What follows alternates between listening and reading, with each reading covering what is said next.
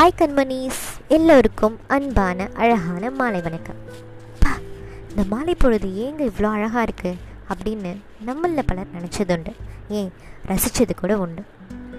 காலை பொழுது எடுத்துக்கிட்டோன்னு வச்சுக்கோங்களேன் நம்ம மனசில் நம்மளே அறியாமல் ஒரு டென்ஷன் பிபி ப்ரெஷர் இதை செய்யணும் அதை செய்யணும் இதை செஞ்சு அவங்களுக்கு கொடுக்கணும் இந்த வேலையை முடிக்கணும் அந்த வேலையை முடிக்கணும் அப்படின்னு விறுவிறுப்பாக ஓடிட்டுருப்போம் ஆனால் இந்த ஈவினிங் டைம்னு ஒன்று வந்துருச்சுன்னு வைங்க.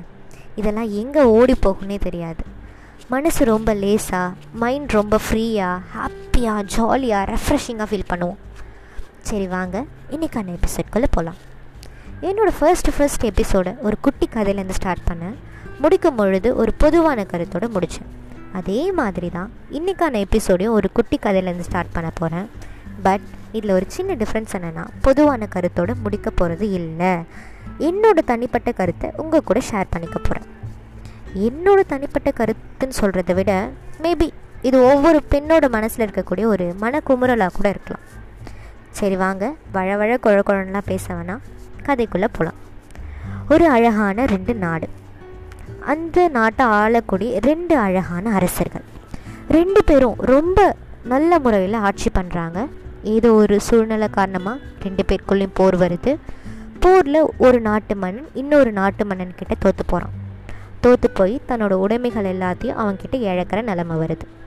ஜெயிச்ச நாட்டு மன்னன் தன்னோட ராஜ்யத்தை இன்னும் விரிவு பண்ணிக்கிறான். அது மட்டும் இல்லாமல் தோத்த நாட்டு மன்னனை கொல்ல சொல்லி ஆணையிடுறான். தோத்த நாட்டு மன்னனுக்கு ரொம்ப கஷ்டம் மன கஷ்டம். என்னென்னா இது வரைக்கும் அவன் நாட்டு மன்னன் மக்களுக்கு அவன் எதுவுமே பண்ணதில்லை. அப்படி எதுவுமே பண்ணாமே வந்து இப்படி அசிங்கமாக நம்ம நாட்டை இழந்துட்டு நிற்கிறோமே அப்படின்னு சொல்லிட்டு அவன் மனசுக்குள்ளே ஒரு பெரிய வேதனை. என்ன பண்ணுறதுன்னு புரியல. அடுத்த நாள் கொல்ல போகிறாங்க நம்ம நாட்டில் நாட்டில்ன்றதை விட நம்ம இந்தியாவில் இருக்கக்கூடிய ஒரு நல்ல விஷயம் என்னென்னா ஒரு மனிதாபிமான அடிப்படை அடிப்படையில் வந்து அவன் எவ்வளோ பெரிய தப்பு செஞ்சுருந்தாலும் சரி எவ்வளோ சின்ன தப்பு செஞ்சுருந்தாலும் அவனை கொல்ல போகிறாங்கன்னா அதுக்கு முன்னாடி அவன்கிட்ட அவனோட கடைசி ஆசை என்ன அப்படின்றத கேட்டு அதை நிறைவேற்றுவோம். அதே மனிதாபிமான அடிப்படையில் இவன்கிட்டையும் அந்த வார்த்தையை அந்த ராஜா கேட்குறார். உடனே இவர் புத்திசாலித்தனமாக ஒரு பதில் சொல்கிறாரு என்னோடய உடைமைகள் எல்லாமே எனக்கு திருப்பி வேணும். அதுக்கு கைமாறா நீங்கள் என்ன கேட்குறீங்களோ அதை நான் பண்ணுறேன் நீங்கள் என்ன சொன்னாலும் நான் பண்ணுறேன் அப்படின்னு வந்து வார்த்தையை விட்டுறாரு. அந்த நான் ஜெயிச்ச நாட்டு மன்னனுக்கு ரொம்ப அதிர்ச்சியாக போச்சு. நான் இவ்வளோ கஷ்டப்பட்டு போர் புரிஞ்சு எல்லாத்தையும் வந்து வாங்கினேன் இவன்ட்டேருந்து இவன் வந்து கடைசி ஆசை மூலமாக இது எல்லாத்தையும் வந்து திருப்பி கேட்குறானே. மறுக்க முடியாதுன்னு சொல்லிட்டு சரி ஓகே. நான் வந்து எல்லாத்தையுமே உனக்கு கொடுக்குறேன். ஆனால் நான் சொல்கிறது நீ செய்யணும். சரியா அப்படின்னு கேட்குறேன் சரி நான் செய்கிறேன் சொல்லுங்கள் ஒவ்வொரு பெண்ணோட ஆழ் மனசுலையும் அவள் என்ன நினைக்கிறா அப்படின்றத தெரிஞ்சுட்டு வந்து அதுக்கான விடையை நீ எனக்கு சொன்னேன்னா உன்கிட்டேருந்து எது எதெல்லாம் எடுத்தனோ அது எல்லாத்தையுமே நான் உன்கிட்ட கொடுத்துட்றேன் அப்படின்னு சொல்கிறாரு இந்த நாட்டு மன்னனும் போகிறான் தான் சந்திக்கிற ஒவ்வொரு பெண்கிட்டையும் வந்து அவள் ஆழ் மனசில் என்ன இருக்குன்றது தெரிஞ்சுக்கிறான். ஒவ்வொருத்தரும் ஒவ்வொரு விதமான பதில்களை சொல்கிறாங்க இவனுக்கு ரொம்ப குழப்பம். எதை வந்து பதிலாக எடுத்துக்கிறதுனே தெரியல. ஏன்னா பொதுவான விஷயம்னு அதில் எதுவுமே அவனால் கண்டுபிடிக்க முடியல. ஒரு குழப்பமான மனநிலையோடு நடந்து போயிட்டுருக்கான். அப்படி நடந்து போகும்பொழுது காட்டுக்குள்ளே தேவதை மாதிரி ஒரு பெண் நடந்து போகிறத பார்க்குறான். அவளை பின்னோக்கி தொடர்ந்து நடந்து போகிறான் பா இப்படி ஒரு பெண்ணா? ரொம்ப அழகாக இருக்காளே. இவ்வளோ மாதிரி ஒரு பெண்ணை நான் இது வரைக்கும் நாட்டுக்குள்ளே பார்த்ததில்ல. திருமணம்னு ஒன்று செஞ்சால் நான் இவ்வளோ தான் செஞ்சுக்கணும் அப்படின்னு சொல்லிட்டு பின் தொடர்ந்து போகிறான் போயிட்டே இருக்கும்போது அவள் வீட்டுக்குள்ளே போகிறத பார்க்குறான். இவனும் தன்னை மறந்து அசுதியில் தொங்கிடுறான். காலையில் விடியுது. கதவை போய் தட்டுறான் வீட்டு கதவை. கதவுகள் மெல்லமாக திறக்குது. பார்த்தா ஒரு பெரிய அதிர்ச்சி. என்னென்னா வந்து ஒரு சூன்யக்காரி. கதவை திறக்கிறான் மன்னனுக்கும் ஒரே குழப்பம். என்னடா இது? உள்ளே போனது தேவதை மாதிரி ஒரு பொண்ணு போனான்.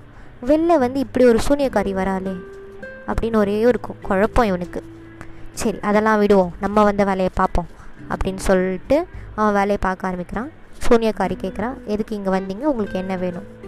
கேட்ட உடனே மன்னன் வந்து தான் வாழ்க்கையில் நடந்தது எல்லாத்தையும் வந்து சொல்கிறார் நான் இந்த மாதிரி இழந்திருக்கேன். அதுக்காக கைமாறாக வந்து அவர் இதை என்னை செய்ய சொல்லி கேட்டிருக்காரு. அதை நான் பண்ணிட்டேன்னா வந்து என்னோடய உடைமைகளை வந்து நான் திருப்பி வாங்கிப்பேன். உங்களால் எனக்கு உதவி பண்ண முடியுமா? அப்படின்னு கேட்ட உடனே சோனியாக்காரி யோசிக்கிறா சரி உனக்கான விடையை நான் சொல்கிறேன் ஆனால் எனக்கு திருப்பி கைமாற நீ என்ன பண்ணுவ? அப்படின்னோடனே ராஜாவுக்கு ரொம்ப சந்தோஷம். விடை கிடைக்க போகுதுன்ற சந்தோஷத்தில் நீ என்ன கேட்டாலும் நான் பண்ணுறேன் அப்படின்ற ஒரு வார்த்தையை விட்டுடுறாரு. சூனியக்காரி விடையை சொல்கிறா சத்தியம் வாங்கிக்கிறா ராஜா கிட்ட. மறுநாள் அவளை வந்து சந்திக்க சொல்லி ராஜாவும் சத்தியம் பண்ணி கொடுத்துட்டு விடையை தெரிஞ்சுக்கிட்டு மன்னன் அந்த நாட்டு மன்னனை நோக்கி போகிறாரு மா நாட்டு மன்னன் கேட்குறார் என்ன விடையை கண்டுபிடிச்சிட்டியா? அப்படின்னே கண்டுபிடிச்சிட்டேன். என்ன விட சொல்லு பார்ப்போம் அப்படின்னோடனே ஒவ்வொரு பெண்ணும் தன்னோட ஆழ் மனசில் இருக்கக்கூடிய எண்ணம் என்னென்னா தன்னோட வாழ்க்கை சார்ந்த முடிவுகளை யாரோட தலையீடும் இல்லாமல் அவள் மட்டும் எடுக்கணும். அப்படின்னு நினைக்கிற ஒரு விஷயந்தான் எல்லா பெண்கள் மனசுலையும் இருக்கக்கூடிய ஒரு பொதுவான விஷயம் அப்படின்னு சொல்கிறான் ராஜாவுக்கு ரொம்ப ஆச்சரியம்.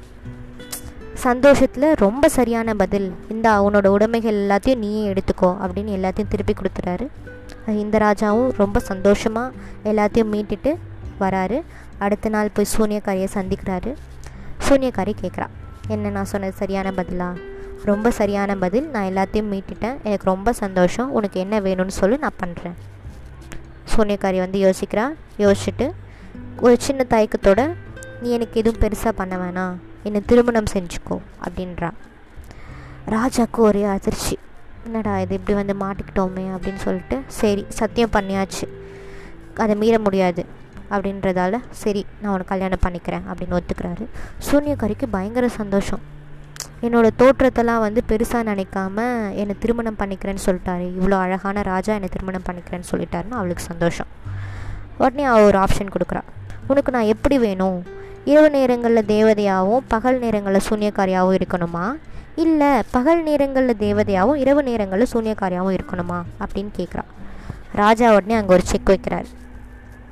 நீங்கள் தானே சொன்னீங்க என்கிட்ட நேற்று ஒவ்வொரு பெண்ணும் தன்னோட ஆழ் மனசில் நினைக்கக்கூடிய ஒரு விஷயம் என்னென்னா அவளோட வாழ்க்கை சார்ந்த முடிவுகளை அவளே எடுக்கணும்னு.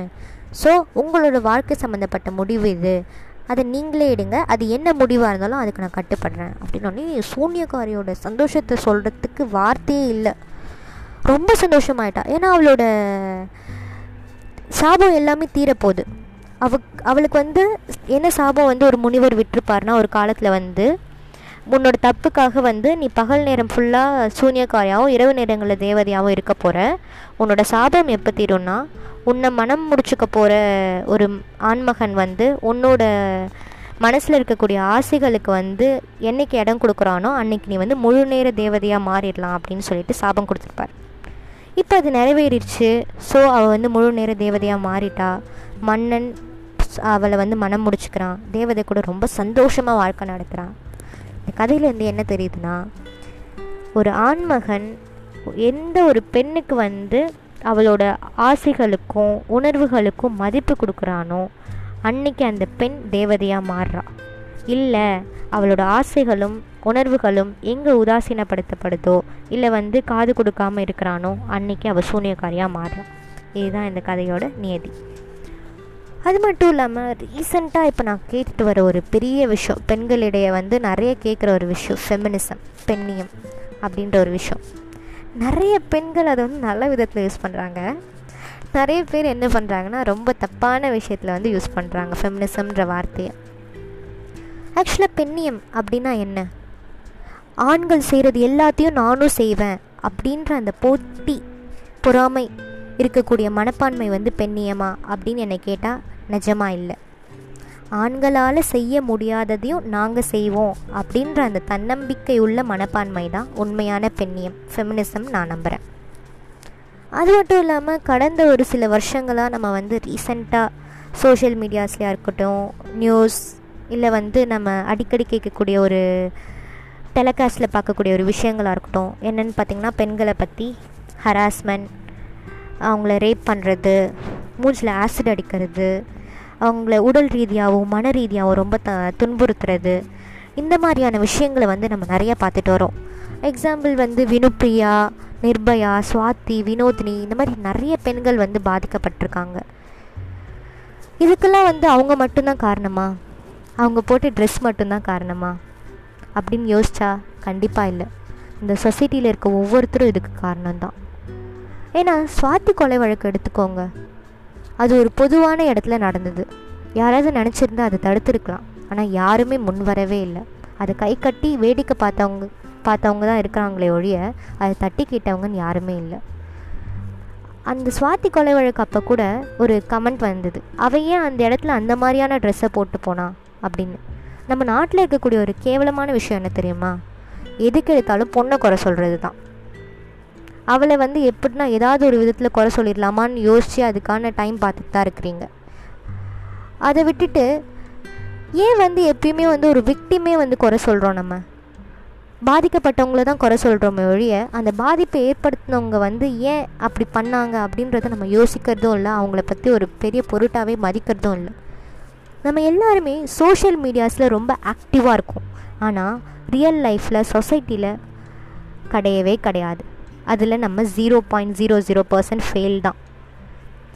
எல்லாருக்கிட்டையும் இருக்கக்கூடிய ஒரு கேவலமான விஷயம் என்ன தெரியுமா? சோஷியல் மீடியா வந்ததுக்கப்புறம் ஊர் பேர் தெரியாது என்ன வேணால் கமெண்ட் பண்ணிட்டு போயிடலாம் அப்படின்ற ஒரு கோழைத்தனம் வந்து எல்லாருக்கிட்டையும் வந்துருச்சு. முன்னாடிலாம் எந்த ஒரு விஷயம் நடந்தாலும் ஊர் மக்கள் கூடிடுவாங்க அந்த பயத்தில் யாரும் எதுவும் செய்ய மாட்டாங்க. ஆனால் இப்போ அப்படி இல்லை. அதனால எல்லா விஷயத்தையும் எல்லாரும் ஈஸியாக செஞ்சுட்டு போயிடுறாங்க. ஸோ நம்மக்கிட்ட வளர்த்துக்கக்கூடிய ஒரு நல்ல விஷயம் என்ன தெரியுமா?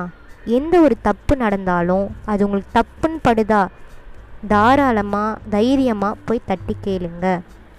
தயவு செஞ்சு கை கட்டி நின்று வேடிக்கை பார்க்காதீங்க. அது ரொம்ப ரொம்ப ரொம்ப கேவலமான அடிமட்டமான விஷயம். தட்டி கேட்குற தைரியத்தை வளர்த்துக்கோங்க. சோஷியல் மீடியாவில் கமெண்ட் பண்ணுறது போஸ்ட் பண்ணி அவங்கள திட்டுறது அந்த பையனை பற்றி வந்து கமெண்ட் பண்ணுறது ஏன்டா இப்படி பண்ண? அப்படி பண்ணன்னு கேட்குறது பெரிய விஷயம் இல்லை. தில்லா நேரடியாக இறங்கி தட்டி கேட்குறது தான் பெரிய விஷயம். அதை பண்ணுங்கள் அது மட்டும் இல்லாமல் ஆண் பெண் ஈக்குவாலிட்டி அதாவது ஆண் பெண் நிகர் அப்படின்னு சொல்லி இப்போ ஒரு நிறைய பேர் சொல்கிறோம் கண்டிப்பாக வந்து கிடையவே கிடையாதுங்க. எப்படி ஆண் பெண் நிகர்னு சொல்கிறீங்க இவ்வளோ கற்பழிப்பு நடக்குது. ஆனால் வந்து எல்லாருமே வந்து என்ன சொல்கிறோம் கற்பழிப்புன்றது என்னென்னா ஏதோ கற்பிழப்புன்றது பெண்களுக்கு மட்டும்தான் நிகழ்கிற மாரி நம்ம சித்தரிச்சிட்ருக்கோம் இன்ன வரைக்குமே. ஏன் ஆண்களுக்கு கற்பு இல்லையா ஒன்று புரிஞ்சுக்கோங்க. கற்புன்றது பொதுவான ஒன்று அது ஆண் இழந்தாலும் கற்பழப்பு தான். பெண் இழந்தாலும் கற்பிழப்பு தான். அது பெண் இழந்தால் பெரிய விஷயமாக பார்க்குற இந்த சொசைட்டி ஆண் இழந்தால் அது பெரிய விஷயமாக பார்க்குறதே இல்லை. அது என்னைக்கு அப்படி பார்க்க ஆரம்பிக்கிறீங்களோ அன்னைக்கு தான் உண்மையான ஈக்குவாலிட்டி நம்மளுக்குள்ளே வந்திருக்குன்னு அர்த்தம். அது மட்டும் இல்லாமல் சுதந்திரன்றது நம்மளுக்கு இன்னும் கிடைக்கவே இல்லை. அதுவும் நம்ம பெண்களுக்கு சத்தியமாக கிடைக்கல. ஏன்னா வந்து என்னைக்கு ஒரு பெண் வந்து நடுராத்திரியில் தன்னோட வீடை நோக்கி எந்த ஒரு பயமும் இல்லாமல் எந்த ஒரு துணையும் இல்லாமல் போகிறாளோ அன்னைக்கு தான் உண்மையான சுதந்திரம் கிடைக்குதுன்னு நான் நம்புகிறேன் so treat her right respect her feelings criticise her ability not her virginity ஒரு பெண்ணோட எபிலிட்டி கிரிட்டிசைஸ் பண்ணுறதுக்கு உங்களுக்கு எல்லா விதமான உரிமைகளும் இருக்குது ஆனால் அவளோட கற்பையோ அவளோட வெர்ஜினிட்டியோ வந்து குறை சொல்கிறதுக்கோ கிரிட்டிசைஸ் பண்ணுறதுக்கோ உங்களுக்கு எந்த தகுதியுமே கிடையாது. ஒரு பெண்ணை சந்தோஷப்படுத்தணும்னா இந்த நாலு விஷயங்களை நீங்கள் அவளுக்கு கொடுத்தாலே போதும். அவள் கண்டிப்பாக வந்து உங்களை மாதிரி அவளை சந்தோஷப்படுத்துறதுக்கு ஆளே இருக்க முடியாது இந்த உலகத்தில். அது என்ன விஷயம்னா லவ் கேர் டைம் அட்டென்ஷன் இது நாலுத்தையும் ஒரு பெண்ணுக்காக நீங்கள் கொடுத்தீங்கன்னு வச்சுக்கோங்க. கண்டிப்பாக உங்களுக்காக அவள் என்ன வேணாலும் செய்வாள் பெண்கள் கிட்டே இருக்கக்கூடிய ஒரு நல்ல விஷயம் என்னென்னா ஸ்டபனாக இருப்பாங்க. எந்த விஷயமா இருந்தாலும். அவங்களுக்கு ஒரு விஷயம் பிடிச்சிருச்சுன்னா அதில் கண்டிப்பாக வந்து மாறவே மாட்டாங்க. அதில் ரொம்ப ஸ்டபனாக இருப்பாங்க. ஸோ அவங்கள ஒழுங்காக ட்ரீட் பண்ணிங்கன்னா கண்டிப்பாக அவங்கள சந்தோஷமாக வச்சுப்பாங்க. பெண்கள் நம் நாட்டின் கண்கள். இதை விமன்ஸ் டே அன்னைக்கு மட்டும் ஃபாலோ பண்ணாமல் வரக்கூடிய ஒவ்வொரு நாளும் அதை புரிஞ்சுக்கிட்டிங்கன்னா ஒவ்வொரு எல்லாரோட லைஃப்புமே வந்து ரொம்ப ஹாப்பியாக இருக்கும். ஸோ பாய் டேக் கேர் இது எந்த ஆண்மகனையும் தனிப்பட்ட முறையில் காயப்படுத்துறதுக்கு கிடையாது இந்த பதிவு. அப்படி யாரையாவது காயப்படுத்தியிருந்தால் தயவு செஞ்சு என்னை மன்னிச்சிடுங்க. இது என்னோட தனிப்பட்ட கருத்து. ஸோ டேக் கேர் பாய் அடுத்த எபிசோடில் பார்க்கலாம்.